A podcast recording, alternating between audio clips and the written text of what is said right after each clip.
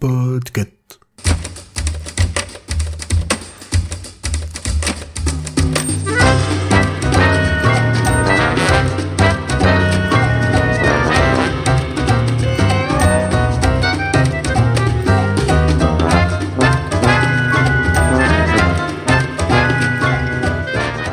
Salut salut, ici Zu et ce mois-ci dans Choix-Pitre, je vais vous parler de mon coup de cœur littéraire de l'an dernier. La dernière fois que j'ai cru mourir, c'était il y a longtemps, de Clémence Michalon. Au début, il y a la barre d'alter. Elle et ses disques de fonte de chaque côté.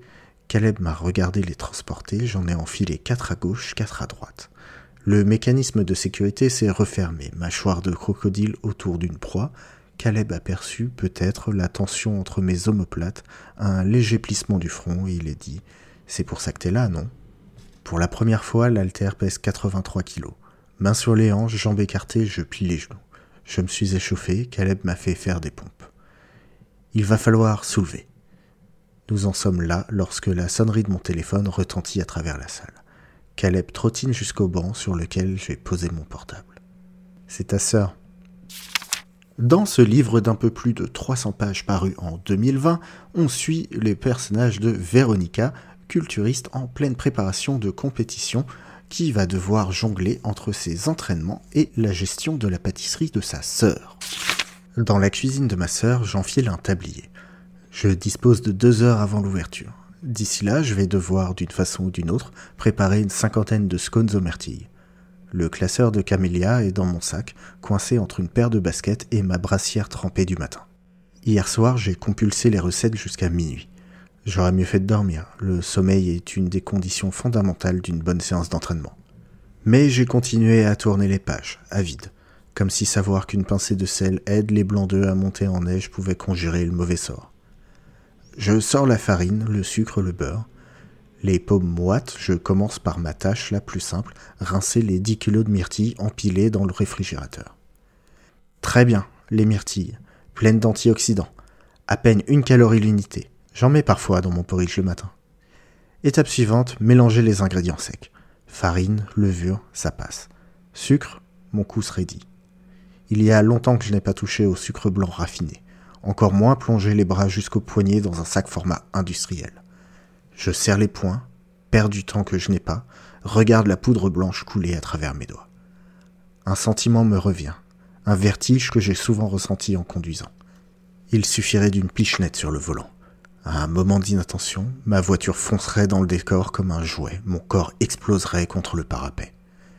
Un accident est si vite arrivé, je pourrais porter mon poing à ma bouche, verser une poignée de sucre, puis une autre, et une autre encore. Je pourrais, rien ne m'en empêche, anéantir un à un mes efforts, partir en vrille, absorber 5000, 10 000 calories, manger jusqu'au coma, je pourrais. Quelque chose, une certaine discipline, l'habitude de réfréner mes pulsions me retient. Je verse le sucre dans le saladier en terre cuite le creuset, grand comme une baignoire pour bébé. Bon élève, je referme le sachet. Clémence Michalon, pour son premier roman, nous plonge au cœur de ce burn-out où toutes les facettes de la vie de son héroïne viennent ajouter leur poids plus ou moins lourd, mais l'amènent vers l'explosion.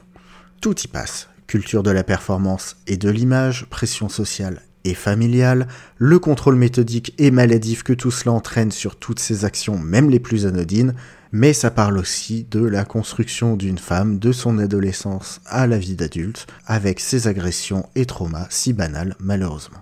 Que ce soit dans les personnages, les descriptions, les ambiances, l'autrice tape juste, comme par exemple dans cette description de la relation de Véronica avec sa sœur. Camélia et moi ne discutons qu'entourés de gens, d'huissiers qui constatent que nous remplissons nos obligations de cadette à aînés. Nos conversations sont faites de repas de famille, d'enterrement et de mariage, ces événements de la vie qui réunissent les générations et accaparent l'attention de sorte qu'on n'a pas à se parler vraiment. Toujours, tu as vu la robe de la mariée La dinde était trop cuite. Il y avait des embouteillages sur le New Jersey Turnpike. Jamais. Comment vas-tu? À quoi rêves-tu Ne prends pas froid.